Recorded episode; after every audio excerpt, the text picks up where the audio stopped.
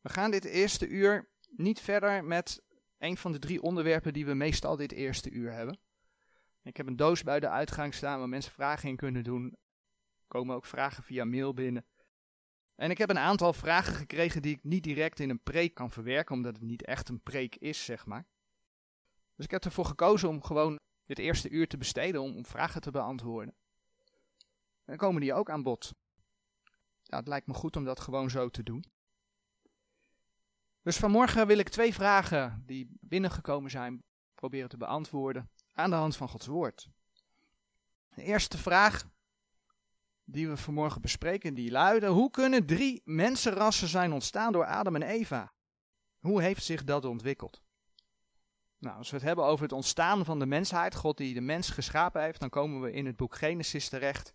En het boek Genesis laat daar het een en ander over zien. En daar willen we naar kijken. Die drie mensenrassen die op deze aarde aanwezig zijn, die komen natuurlijk in de eerste plaats niet bij Adam en Eva direct weg, maar bij Noach. En het gedeelte waar we dat in lezen is Genesis 9, vers 18 en 19. Daar kun je dat onder andere in zien. En die twee versen willen we even lezen. En de zonen van Noach die uit de ark gingen waren Sem en Gam en Javet. En Gam die is de vader van Canaan. Deze drie waren de zonen van Noach en van deze is de ganse aarde overspreid. Dat is wat de Heer God laat zien. Nou, alle mensen die nu dus bestaan, komen voort uit Noach. En ja, daarna, de volgende stap is dus of uit Sem, of uit Gam, of uit Javet. Nou, Noach was natuurlijk een nakomeling van Adam. En dat lees je in Genesis 5. Dus we gaan een stap terug. En dan komen we in Genesis 5. En in vers 1 tot en met 32 van Genesis 5 lees je, ja, zeg maar de stamboom van Adam tot Noach. En dan lees je in de eerste twee versen. Dit is het boek van Adams geslacht ten dagen als God de mens schiep. Maakte hij hem naar de gelijkenis Godes. Man en vrouw schiep hij hen. En zegende hen en noemde hun naam mens ten dagen als zij geschapen werden. In de versen daarna lees je over de zonen en dochters van Adam. Je leest over zijn nakomelingen, om uiteindelijk in Genesis 5, vers 28 en 29 te lezen. En dan zie je dus dat Noach daaruit voortgekomen is, daar gaat het even om. En Lamech leefde 182 jaar en hij gewon een zoon. En hij noemde zijn naam Noach, zeggende, deze zal ons troosten over ons werk en over de smart onze handen vanwege het aardrijk dat de Heere vervloekt heeft. Nou, de vervloeking van dat aardrijk, dat heeft natuurlijk met de zondeval te maken, maar ook met wat er in die dagen ging gebeuren. De zondvloed die de Heere God ging sturen. Dus Noach is uit Adam voortgekomen. Dat hebben we gelezen. Daarin zie je dus dat uiteindelijk alle mensen, zoals ze nu op deze aarde leven, afstammen van Adam en Eva. Het eerste mensenpaar dat door de Heer geschapen werd. Maar ik denk in de vraag die gesteld is, dat er ook in verborgen zit, hoe kan het nu dat uit die paar mensen de hele wereldbevolking ontstaan is? wat voor dingen hebben daarin meegespeeld? Een vraag die mensen ook wil stellen, en dat brengt ons bij Genesis 4, vers 17 is hoe kan Kain, toen hij door de heren verdreven werd, hoe kan hij nou een vrouw, hij kreeg een zwervend bestaan omdat hij zijn broer gedood had. Hoe kan hij nou een vrouw tegengekomen zijn in Genesis 4 vers 17? Hoe kan dat nou? Nou, Genesis 4 vers 17, daar lees je. En Kain bekende zijn huisvrouw en zij werd bevrucht en baarde Henoch. En hij bouwde een stad en noemde de naam derzelfde stad naar de naam zijn zoons Henoch. Dat is Genesis 4, vers 17. De Heere vertelt in het begin over Adam en Eva en over Kain en Abel. Dus ja, hoe kan dat dan, dat Kain een vrouw tegenkomt? Het punt is, in Genesis 4, vers 17, er staat helemaal niet dat Kain een vrouw tegenkwam. Dat staat er niet. Er staat dat Kain zijn vrouw bekende. Ja, man en vrouw, huwelijk, geslachtsgemeenschap en ze kregen een kind. Dat is wat daar staat. Ook zegt de Heer niet wanneer dat gebeurde. Maar goed, om met een vrouw een kind te krijgen, moet je die vrouw natuurlijk wel tegenkomen. Het is niet wat in dat vers staat, maar je moet haar tegenkomen, anders gaat het een beetje lastig. Dus hoe kan dat? Nou, het punt is dat Adam en Eva hun zoon Seth kregen, waarschijnlijk vlak nadat Abel door Kain gedood was. Want je leest in de Bijbel, in Genesis 4, vers 25, daar lees je dat Seth een troost was voor Eva vanwege de gedode Abel. Dat lees je in Genesis 4, vers 25. In Genesis 5, vers 3 lees je dat Adam 130 jaar was. Genesis 5, vers 3 lees je dat Adam 130 jaar was toen Seth geboren werd. Nou, als Adam en Eva rond 30 jaren leeftijd, ik zeg als hè, want het staat niet geschreven. Als Adam en Eva rond 30-jarige leeftijd uit de Hof van Eden verdreven zijn, kunnen Kain en Abel ongeveer 100 jaar oud geweest zijn. Ook jonger, maar ze kunnen 100 jaar oud geweest zijn toen Kain Abel doodde en Kain ging zwerven. Als je daarover nadenkt, en de Bijbel heeft alleen geregistreerd dat Kain en Abel geboren zijn. Want het gaat om die geschiedenis. Dat is wat de Heere God ons wil meegeven. Maar ze kunnen al honderd jaar geweest zijn toen Kain ging zwerven. Nou, in Genesis 5, vers 3 en 4 lees je. En Adam leefde 130 jaar en gewon een zoon naar zijn gelijkenis, naar zijn evenbeeld, en noemde zijn naam Seth. En dan vers 4. En Adams dagen nadat hij Seth gewonnen had, zijn geweest 800 jaar. Dus Adam leefde daarna nog eens een keer 800 jaar. En wat gebeurde er? En hij gewon zonen en dochters. Als we ervan uitgaan dat Kain en Abel de eerste kinderen van Adam en Eva waren, wat ook niet geschreven staat, dat staat er niet. Er staat niet dat dat hun eerste twee waren. Maar als we daarvan uitgaan, dan lezen we hier dat Adam na 130 jaar te zijn zonen en dochters kreeg. Dat waren er niet één of twee. Zonen en dochters, dat is meervoud. Staat ook niet bij hoeveel, maar dat is meervoud. Kain en Abel en Seth worden genoemd. En dat wil dus niet zeggen dat in de 100 jaar tussen Kain en Abel en Seth, de geboortes, dat er niet nog andere kinderen gekomen zijn. Dat betekent dus dat Kain samen met bijvoorbeeld een zus als vrouw weggegaan zou kunnen zijn. Maar wat ook zou kunnen is dat hij op zijn zwervende bestaan van al die kinderen die van Adam en Eva afgekomen zijn, misschien teruggereisd is op zijn zwerftocht en toen een vrouw uit zijn broers en zussen genomen heeft. En dan noem ik broers en zussen. Maar die broers en zussen hebben ook weer kunnen gaan huwen en kinderen krijgen, dus misschien was het een nicht. Misschien was het een nicht. Staat niet geschreven. Maar het kan wel. Dus wat geschreven staat in Genesis 4, vers 17, dat is geen onmogelijkheid. Het kan gewoon. Nou, en God zegt dat Kain zijn vrouw bekende, dus Kain had een vrouw. Feit is dat mensen in het begin met leden uit de familie getrouwd zijn. En ja, dat ik weet dat het tegenwoordig nog gebeurt, maar het is niet de wil van God, gaan we zo meteen ook zien. Maar in het begin liet God het toe. In het begin liet God het toe. Je komt het bijvoorbeeld ook tegen bij Abraham en Sarah. Dat is overigens na de zondvloed, na de torenbouw van Babel. Maar als je naar Genesis 20 bladert en in vers 11 eh, en 12 kijkt, dan lees je een gedeelte dat Abraham logende dat Sarah zijn vrouw was. En dan vertelt Abraham dat Sarah zijn zus is. Maar ondanks dat hij logende dat zij zijn vrouw was, was dat hij noemde dat zijn vrouw zijn zus was, was geen leugen. Dat was geen leugen. Kijk maar in Genesis 20, vers 11 en 12. En Abraham zeide, want ik dacht, alleen is de vreze gods in deze plaats niet, zodat zij mij om mijn huisvrouw wil zullen doden.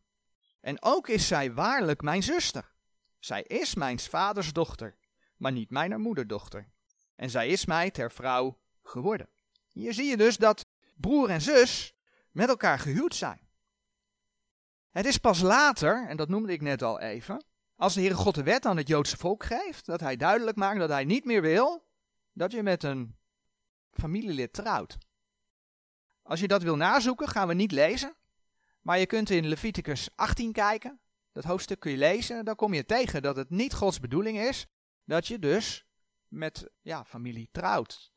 Dat je, het wordt ook in bredere zin getrokken, dingen doet die voor binnen het huwelijk met man en vrouw zijn, dat je die met andere familieleden doet. Dat wil de Heer niet. Leviticus 20, vers 11 tot en met 20 kom je dat ook tegen. Dus God heeft gezegd, in het begin liet hij het toe. Logisch ook, want anders kun je niet uit één mensenpaar het hele mensengeslacht geboren doen worden. Maar nu is dat dus niet meer de bedoeling. Als je leest dat Adam en zijn nakomelingen zonen en dochters kregen. Dit schemaatje heb ik wel eens eerder laten zien. Moet je ook beseffen dat mensen in het begin veel ouder werden. We lazen al, Adam kreeg op 130-jarige leeftijd kreeg hij Seth. Daarna leefde hij nog 800 jaar, dus in totaal leefde Adam 930 jaar. Nou, dat kun je nu helemaal niet voorstellen. Maar God zegt dat. En je leest dat in Genesis 5, vers 5. Zijn zoon Seth werd 912 jaar. Dat lees je in Genesis 5, vers 6 en 7. Van al die mensen in het begin is een tijdlijn gemaakt. En dan zie je bijvoorbeeld dat Adam zo lang leefde dat hij nog meegemaakt heeft de geboorte van Henoch. En dat is niet de Henoch die uit Kain is voortgekomen, maar dat is de Henoch die met God wandelde en toen door de Heer weggenomen werd. Dat is een andere Henoch. Maar Adam, die heeft, die heeft, even kijken, Lamech gekend, de vader van Noach. Ja, dus de vader van Noach, de vader van Noach, heeft uit de eerste hand gehoord, de vader van Noach heeft uit de eerste hand gehoord het verhaal van de schepping, de geschiedenis, een beetje allergisch voor het woordje verhaal, de geschiedenis van de schepping en van de zondeval en wat daarna gebeurd is. Nou, als je dat zo ziet, dan zie je dus, dat zegt ook iets over de betrouwbaarheid van de overlevering van Gods woord. Want er wordt altijd gezegd, ja, is van vader op zoon doorverteld, jarenlang, eeuwenlang. Nou, beste mensen, Adam heeft Lamech gekend, de vader van Noach. Dus de vader van Noach heeft dat gewoon uit de eerste hand kunnen horen. Nou, en als je dan dus ziet, Methuselah ook. Die is heel oud geworden. Die heeft tot praktisch aan de zondvloed geleefd. En Methuselah heeft dus zowel Noach als Adam kunnen kennen. Je kunt je voorstellen dat deze mensen, die ook in hele andere leefomstandigheden te maken hadden, dat die gewoon heel veel kinderen hebben gekregen.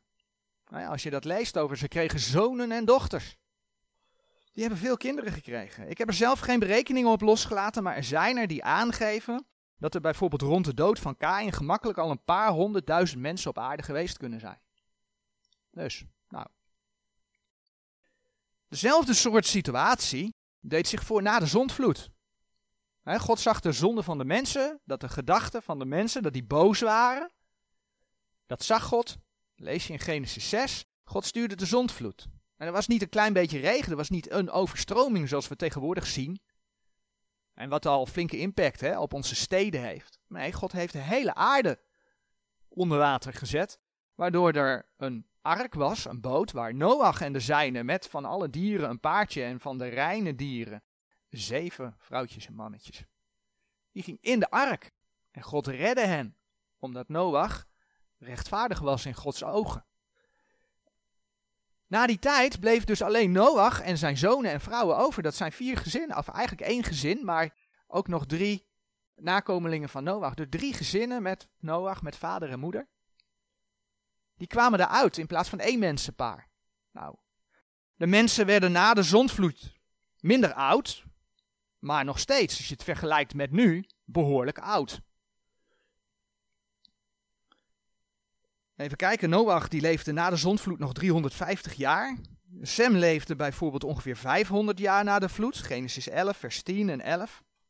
Zijn zoon Arfaxad leefde bijvoorbeeld 438 jaar, Genesis 11, vers 12 en 13.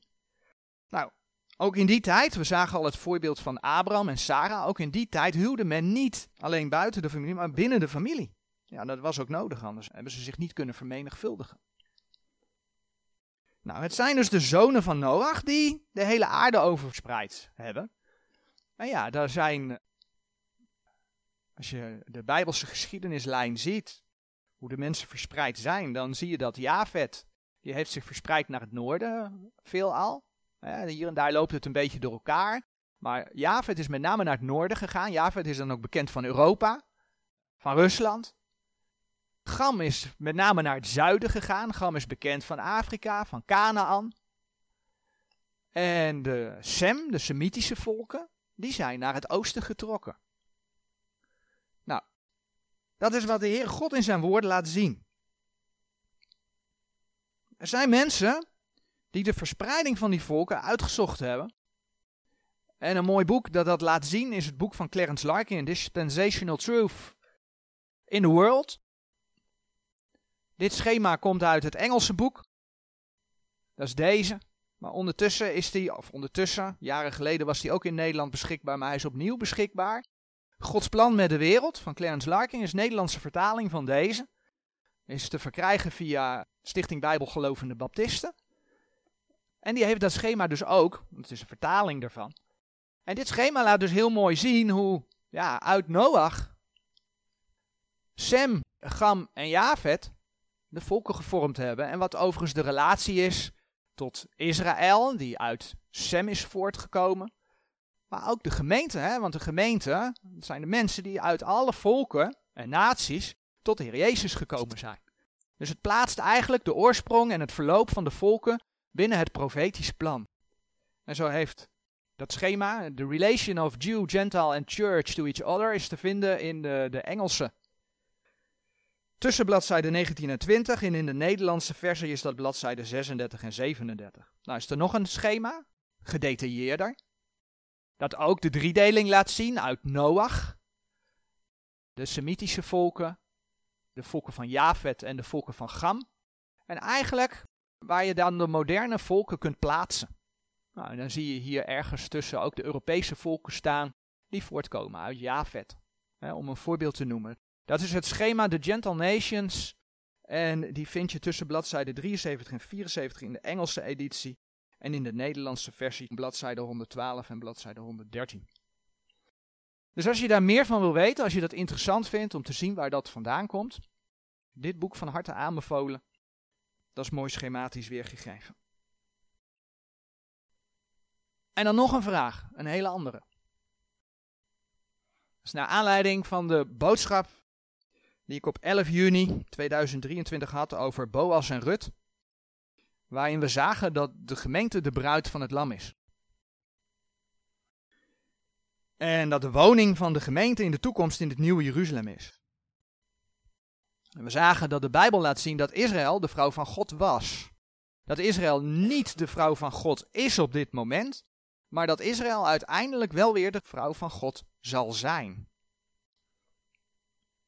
En dat lees je bijvoorbeeld uit uh, Hosea 2, vers 18 en 19. Dat hebben we toen gezien.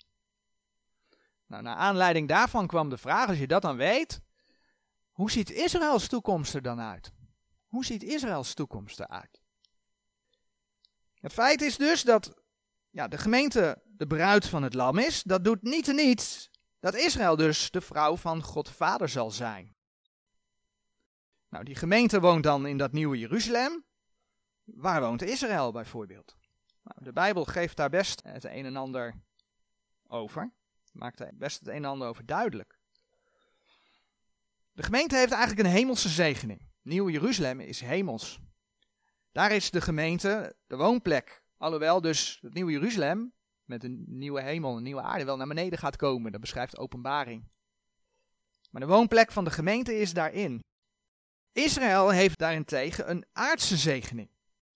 En als we naar Hosea bladeren, Hosea die dus ook spreekt dat Israël uiteindelijk wel Gods vrouw zal zijn, laat ook zien waar Israël zal zijn dan. Hosea 2, vers 20 tot 22. Daar vinden we het volgende geschreven.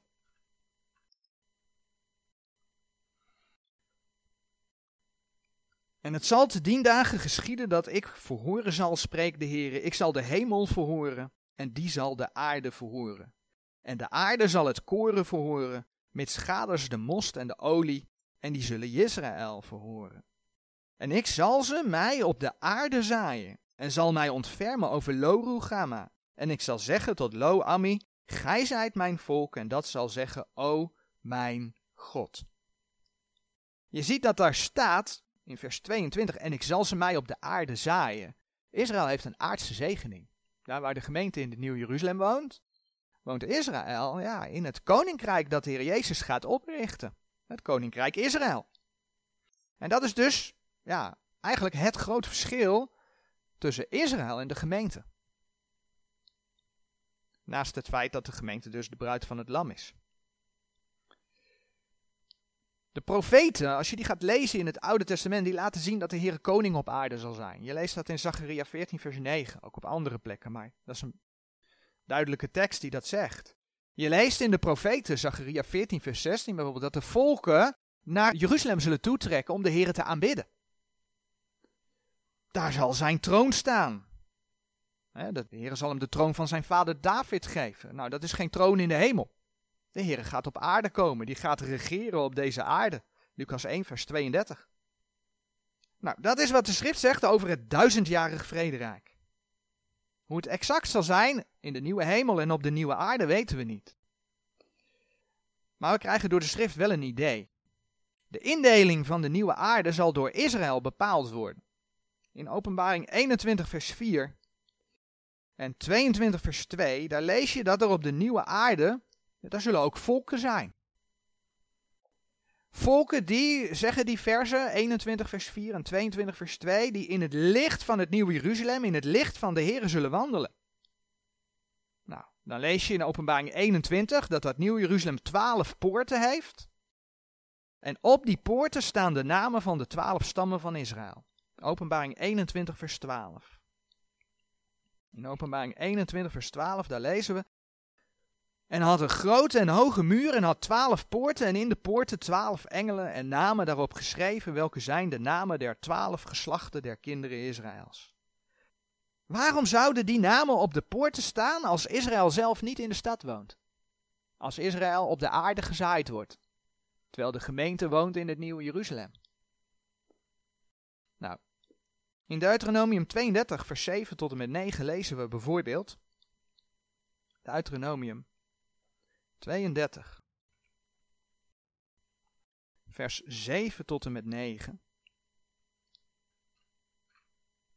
Daar lezen we: Gedenk aan de dagen van ouds, merk op de jaren van elk geslacht. Vraag uw vader, die zal het u bekendmaken. Uw oude, en zij zullen het u zeggen. Toen de Allerhoogste de volken de erfenissen uitdeelde, toen hij Adams kinderen van een scheidde, heeft hij de landpalen der volken gesteld. De landpalen, dat zijn de grenzen de landpalen der volken gesteld naar het getal der kinderen Israëls.